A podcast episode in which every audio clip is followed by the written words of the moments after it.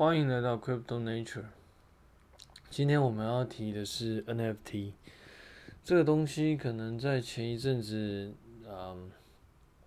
大家讨论的讨论度比较广，像 NBA Top 啊，或者说像 Jeff Dorsey 他使用自己第一则 Twitter 的推文去做 NFT。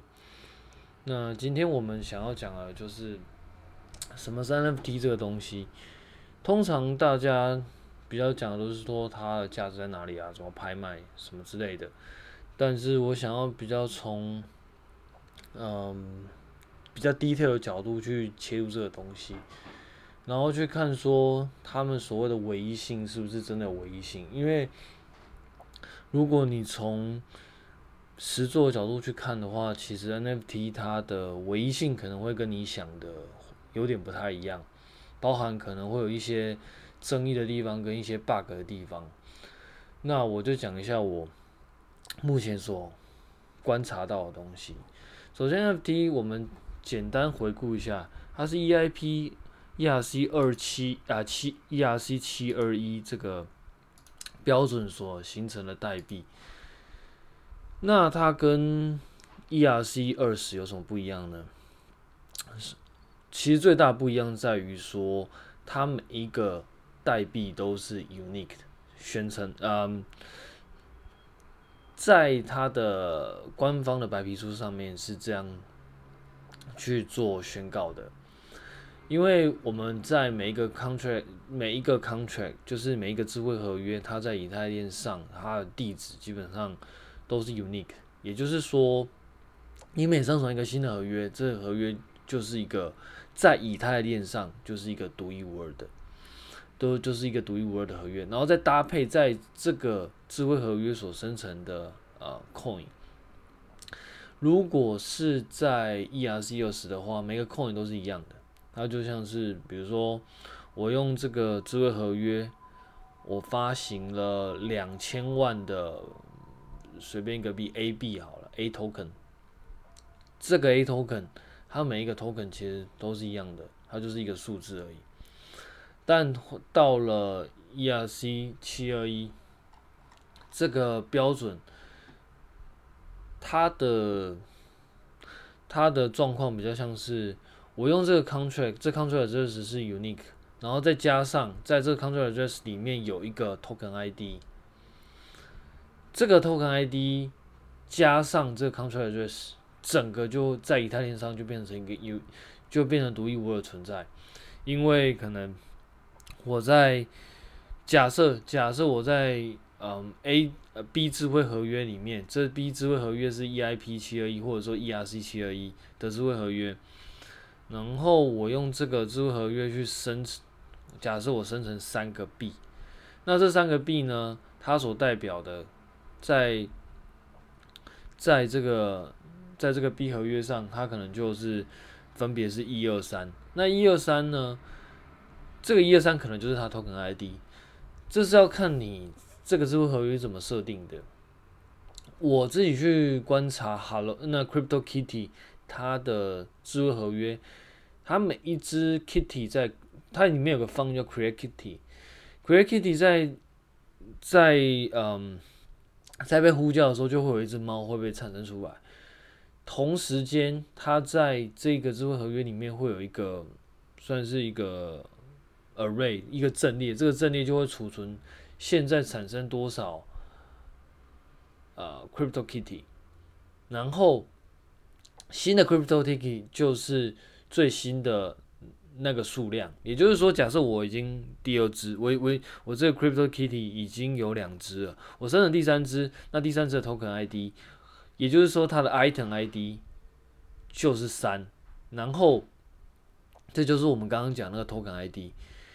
在所以总括来说，当我生成第三只呃 Crypto Kitty 的时候，我拿到一个 item ID 等于三，也就是它的 token ID。也就是说，这只 to 这只 Kitty 的 token ID 是三，然后再加上嗯。再加上这个 Crypto Kitty 的智慧合约 address 是一个 unique，这两个加起来就是变成一个 unique，在以太链上它就是一个 unique 的存在。所以呃，刚刚讲一二三这三个都代表不同的存在。那为什么代表不同的存在呢？因为这个这个 Crypto 三跟 Crypto 二，它会连接到一个算是可能是一个网址，可能是一个影像。那这个网址跟影像呢，它就代表了另，它就指向了另外一个物品。也就是说，这个 Crypto 三可能连接到一个猫的。就是它 Crypto Kitty 猫的图片，那这个图这个猫的图片它，它本身带有嗯独一无二的特性，比如说它的它的形状，比如说它的它的嗯身高，比如说它的叫声，然后比如说它的大小。所以它连接到它透过这样的连接，它就把整个 unique 的的范围扩大了。我我我们再从头讲一次哦。假设我有个讲以 Hello 呃 Crypto Kitty 的智慧合约来说，它的合约的 address 是 unique，然后它生成的每一只猫的 index 也是 unique，因为一二三四五，然后一直生下去。到假设我们现在生到第三只，然后这第第三只它所指就是它所连接的猫的资讯，那一只猫的资讯也是独一无二的。所以，因为这个猫的资讯可能就是它的大小、长短、身高、性别都不一样，身形状也不一样，所以这三个连接起来，它就变成一个 Crypto Kitty 的的 NFT token。我目前理解是这个样子啦，然后所以你这三，你从前面两个你的 counter address 跟你的 crypto kitty 的 index 合起来，你会指向到刚刚这只猫的图片，然后这样综合起来就是你拥有的东西，所以这个就比较比较有趣的，因为事事实上这代表。假设你拿同样的图片，同样的，嗯，同样的数据，你可能可以在其他的链上，然后 create 一个智慧合约，但是你的猫的资讯都是一样的，那这样还叫独一无二吗？这个就是，这个就是觉我我个人认为理论上应该是可行的。因为每一个公链，每一个公链，它产生出来 address 跟那个 content 都是 unique 的。但是如果你只，所以，嗯，但但是如果你只把后面的那一只猫的资讯当做 unique 的话，你可以把这个猫的资讯就是移植到其他的公链。那所以这世这世界上就会有。同样一只猫的资讯，但是在不同公链上会有不同 contract 的 address 跟那个 token ID。我不知道讲到现在，就是你们有没有嗯被弄得很混乱？基本上就是想一下有没有比较好的好的解释。简单来说就是。它的 unique 的特性是，比如说我在以太坊，然后以太坊的智慧合约在智慧合约上生成一只猫，这三个连接起来是一个 unique。也就是说，你在以太坊，你这只猫是独一无二的，不会有其他的存在。但是如果你移到其他公链，可能就会有同样一只猫的资讯。我觉得是有可能的啦，所以我没有试过。所以你以从你的角度来说，你看到的猫是一样的。但是它底层所连接到的公链是不一样的，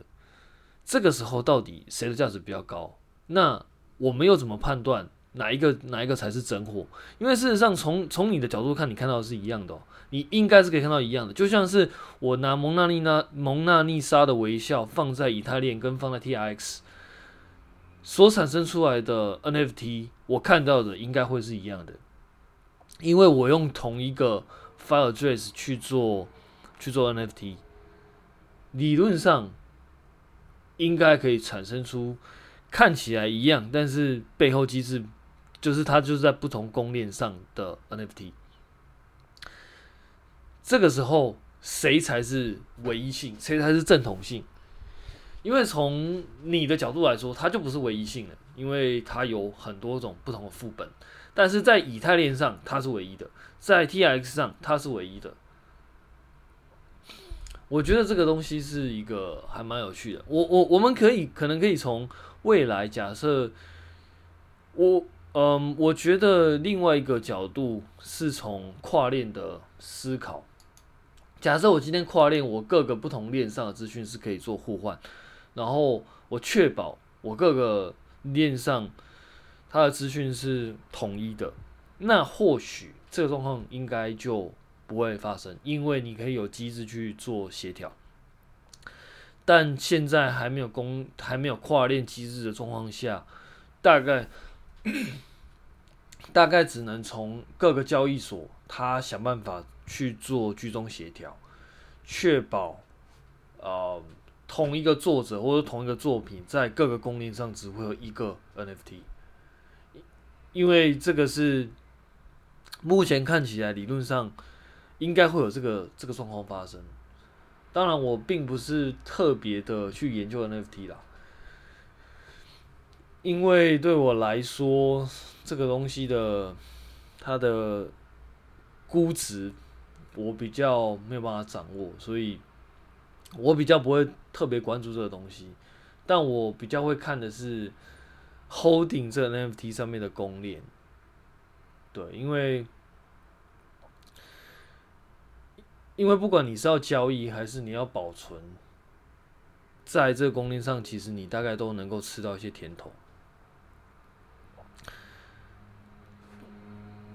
我们再从另外一个角度再讲一下 NFT 这个东西，那就有点像是以前我们在玩游戏的时候，你的一些带，你的一些游戏里面的装备武器，这些装备武器其实你可以把它看成是一种 NFT。因为每一把武器，它的数值都是不一样的。我以前在很小很小的时候有玩过一款游戏叫《魔力宝贝》，因为因为因为因为我很少玩游戏啦，那这大概是我硕果仅存玩游戏的经验之一。这个游戏它里面，呃，我当初在玩的时候，它里面有一有一个东西叫做什么呃什么螳螂。那这个螳螂呢，它有所谓的三维，这个三维的意思代表说，因为因为呃，我我先简单介绍一下，它里面的宠物机制是这样，你一开始你可以，它在这个游戏里面有很多宠物，这个宠物是可以跟你一起做战斗的，它它有点像是有点像是冒险啦，然后你就在地图上走一走啊，你就会遇到一些怪，啊遇到怪就打它，啊打它你就升级啊。反正就是一个很很简单的那个，算是 SRPG。好，就是简单介绍，宠物是可以跟你一起战斗的。然后你可以拿，你可以去养各种不同等级的宠物。我打个比方，比如说我现在五十级，那我可以去去养一只五十，就是因为野外可能就会五十级的怪物，然后你可以收服它变成你的宠物，它就直接是五十级。但大家都喜欢从零级开始养，为什么？因为从五十级，它就是系统把它设定五十级的的数值。但是你从零级开始养，它变成是一种成长性的东西，变成变成一种成长性的，呃，有一种成长性的数数值存在。也就是说，因为每一只宠物，它每它在成长的时候，它数值的增减都不一样。所以，如果你从零级养到五十级，跟你从五十级直接去嗯抓来战斗，这两个数值会有差，而且会差蛮多的。对，就是基本上差非常多。你从零级养到五十级，你可能攻击力会变三百多。可是如果你直接用五十级的话，它可能攻击只有两百。一方面也是为了避免怪太强，然后你被打死啊。因为如果说他没有做这种削弱的话，你你的怪就会很难打。所以。从零级养到五十级，它有成长的成长的红利。它每一每它等级在要升的时候，它就会数值就会增长。但是不是每一只宠物数值增长都是一样的？有一些宠物成长数值比较快，有一些宠物成长数值比较慢。所以在这个状况下，每一只宠物其实都是 unique 的，因为它的三维数值不一样。一开始的攻嗯，攻击力，还有什么速度、敏捷，还有什么，还有还还有什么闪避啊、魔法什么之类的，反正这些数值都不一样。然后不止数，不止初始数值不一样，它成长的幅度也不一样。有一些有一些螳螂可能它攻击成长很快，每一级，嗯，打个比方，就是我假设从一级，就是它从比如说从三级升到四级。一嗯，可能会有一只螳螂，它从三级升到四级的时候，它每一次攻每一次升级攻击自动加三，然后另外一只螳螂可能每一次升级攻击自动加四，那可能会有另外一只螳螂，它每一次升级攻击自动加二点五，所以攻击加四的，它这样每一级升上去，它的攻击的那个成长幅度就会比别人大很多。因为你想想看嘛，假设我每一次升级，我的攻击都比你多加一，那我升四十级，我的攻击都就比你多加四十喽。对，这是一个到后来它会拉开一个很大的成长差距。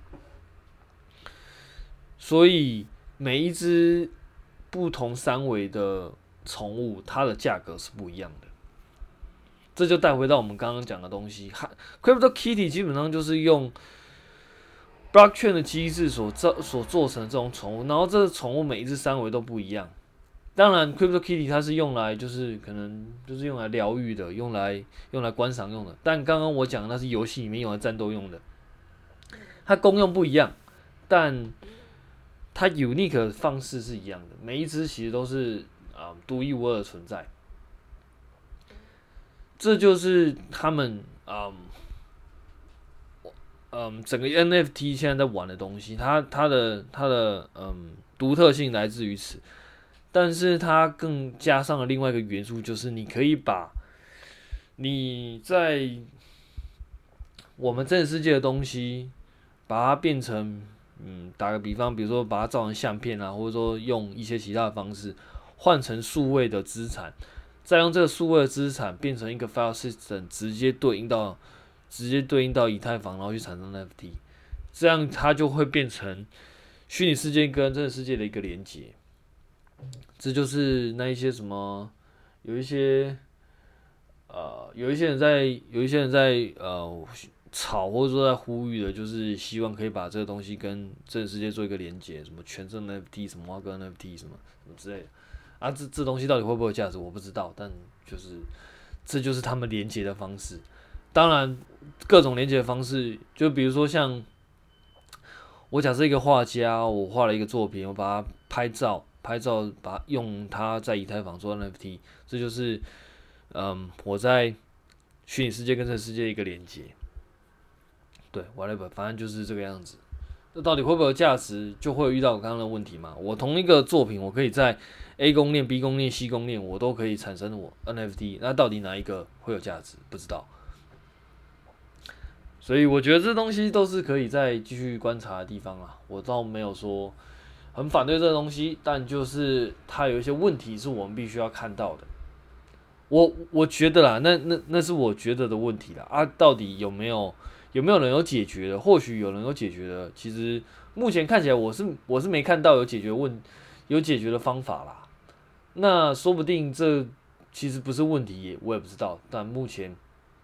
我比较少看到这样的讨论啦，我我有看到一些就是那个 NFT 它盗版的问题，那跟我讲的其实有点类似，但我到目前为止我还没看到任何解法。那一篇文章他所讲的解法，不过就是各个市场他可能会去做协调这样，但之后可能还要还要继续观察，因为如果这是问题的话，其实。后来他就会越来越多这种问题会产生出来，但我有我在听股癌的时候，他有他有讲过他有一个什么插画家朋友，然后别人拿他的作品去做 NFT，这个也是另外一个可能会产生的方式啊，因为他他把它拿到去做 NFT，然后如果这个作者再把他的作品放到还没有被产生 NFT 的公司产生 NFT，那到底哪个是正版的？不知道，可能还会加个什么签名之类的吧，这可能是一个方法，但。但你这样就会让整个事情变得麻烦了。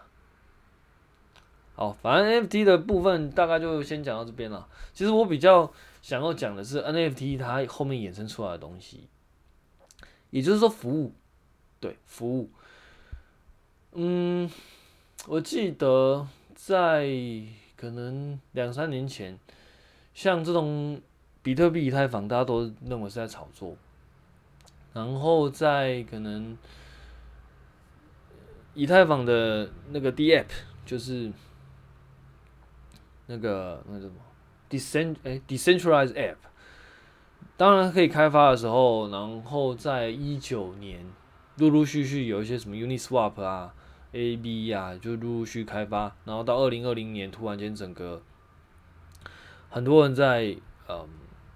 算是炒作这个东西。它其实那，嗯，逐渐让我们看到一件事情，就是是不是 decentralized 的服务会会有机会？decentralized 的服务它好处跟坏处，其实我我我自己觉得很明显啊。好处基本上就是它是一个，它它有点像是一个怎么说？它有点像是一个平平台中的平台。好，我这么说，以我。我我们讲以太链，我们把它视生视为一个生态系一个平台，大家可以在上面就是 deploy 你的 smart contract。这个 smart contract 里面，它就是一个算是一个软体一个服务。我我个人是这样看的，它就是一个软体一个服务。像 U，我们举一个 Uni，举一个服务来说，Uniswap 这个东西它是一个自动造市商的的的服务。任何人，你可以在上面去加你的币对，也就是说，假设你有两个币，然后你可以为这两个币做成一个 swapping 的 pair，也就是说，比如说你你放一个，你放一个什么，放一个 USDT，然后放一个 Bitcoin，你同时间在这两个地方。去放你的币，然后让它达到一个一定程度的平衡。有人想要买 Bitcoin 的，他可能就投 USDT，然后拿一些 Bitcoin 走。然后有人想要卖 Bitcoin 的，他就是投 Bitcoin，然后拿 USDT 走。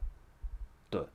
这个就是自动，大概来说是自动造市商的那个机制。就是有没有感觉好像很简单，但但事实上这就是整个在在这个在我刚刚讲的那个概念里面，你等于就是造市商，你提供了这个买卖的铺给别人，然后让别人可以在上面做 swap，啊，这个 swap 其实就是交易啦。所以有人会在这上面我买一些比特币啊，我买一些 USDT，这就是 decentralized 的。嗯、，decentralized 的 exchanger 就是 DEX 去中心化交易所的概念，我我个人是这样看的啦。所以你可以在上面做买卖，然后，所以让所以如果你有这个，你有这个。呃，算是你有这个资本的话，你就可以去做到这件事情。他让你成为他他的服务，让你有机会成为肇事商，然后其他人有机会，应该说其他人可以在这个这个智慧合约上做买卖，对他来说就是个一个交易的服务。OK。所以本质，我我会把它本质上看成一个服务来看。虽然说有些人会认为这是这个服务就在炒币，OK，Fine，我觉得，我觉得我我也同意这个观点。他确，你可以把它讲成确实在炒币。然后还有一些其他的服务，像那个 AAVE 啊，它就是借让让你可以借钱，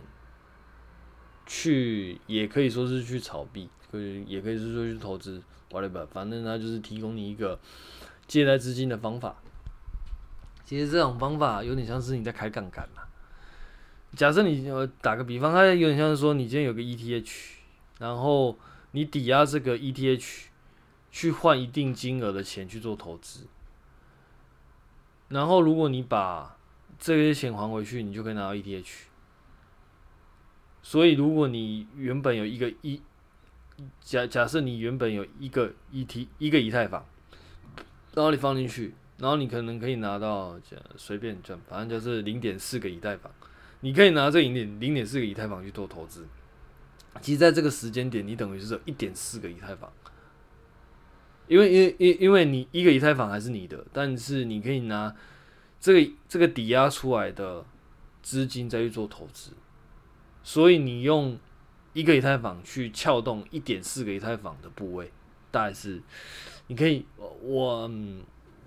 我呃，我觉得这是一个看待方式啊，但当然它会有一个清算的机制啦，就是当你。当你当比如说它的价格跌到某个程度的时候，你的以太坊可能就会被清算掉之类的，这就是它的风险。但这是你可以拿来做借贷的方式。那有些人也因为靠这这个放贷，然后拿到一些利息。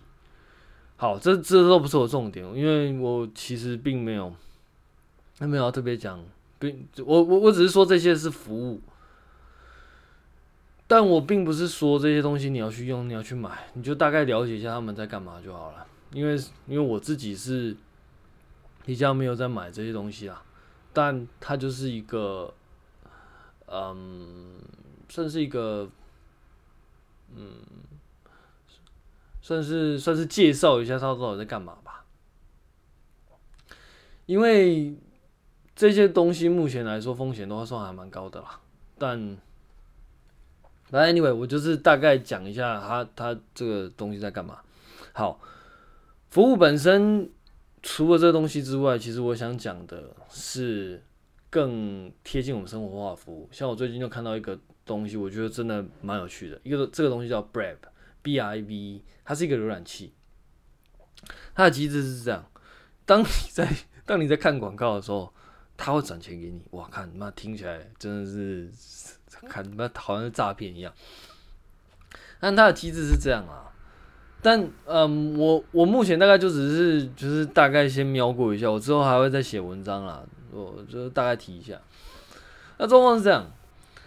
他这个创办人也是大有来头啦。这个创办人名字，诶、名字我有点忘了，但是他是 Java JavaScript 的，算是 JavaScript 的作者。而且他也是一个非常有名，在早期在那个。在什么？在 Mozilla 非常有名的一个一号人物，他是 Brave 的创办人。那 Brave 呢是一个浏览器，但是这个浏览器，那个那个叫什么？Brendan Eich，还有就是 JavaScript 的的创作者 Brendan Eich，啊，应该是 Eric 吧？Brendan Brendan Eric。啊，没有，就 Brendan Brendan Eich，他是算是 JS JavaScript 的作者，他以前在 Mozilla 里面工作，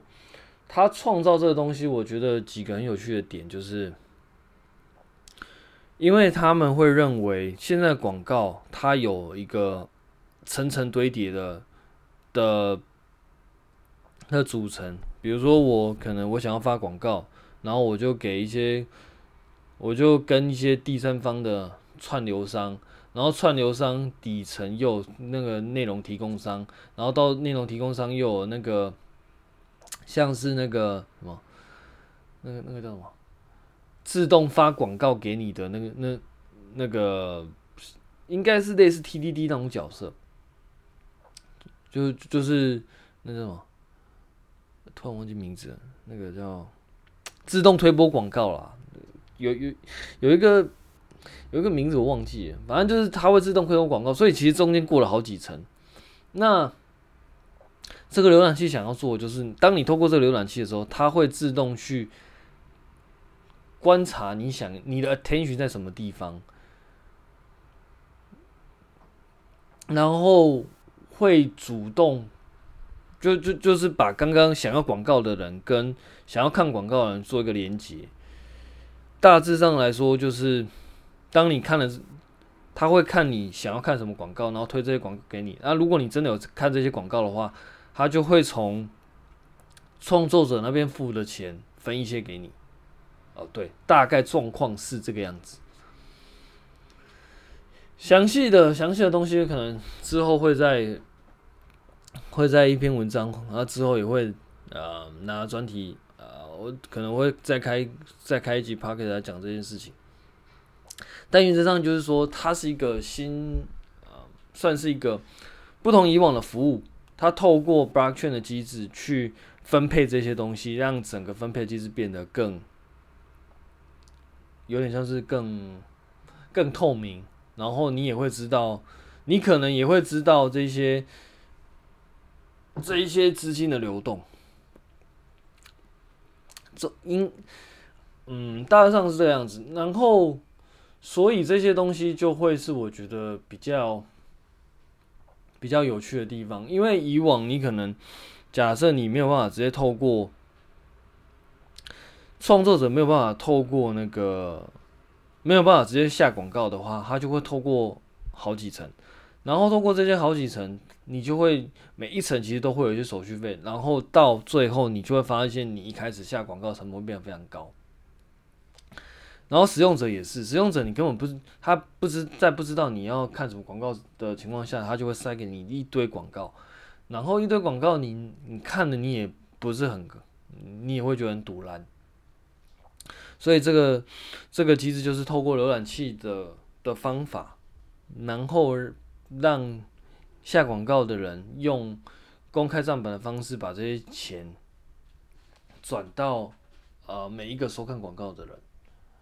大致上我目前观察到是这个样子啊，但有没有错？我觉得或许，所以我觉得就当参考就好。那像这种类型的服务，它就是透过区块链的方式。嗯，让整个呃重新定义整个广告推播的服务，那到底它会不会有有一些成果呢？Well，我们不知道。但另外一个我觉得比较特别服务，就像是之前有在炒的那个 LBRY，哎，名字我忘记了，反正就是一个影音影影音服务的的平台，它就很像是说。你可以去，你可以开一个节点，然后你分享你的东，你哎应该说你的，你分享你电脑的硬碟，这些电脑硬碟就会变成一个 server，然后提供那些 video 给有需要人。对，没错，听起来就是 P to P，它就是 P to P，它就是使用 P to P，然后再加上呃 blockchain 去追踪整个 token 的服务。透过这样的东西，你可以去 access 串流，或者说 access 影片，然后所有影片都会是在 decentralized 的形式去出现。其实这样也是，也是我比较关注的服务。像像类似的服务，我觉得未来还会有很多啦。这都只是一个开始，因为随着随着我们可能比较期待的，像 DOT，它这些跨链的机制，假设真的是有办法实现的话。像这样的东西可能就会都只是个开始而已。好，今天大概就讲到这边，那我们下个礼拜见，拜。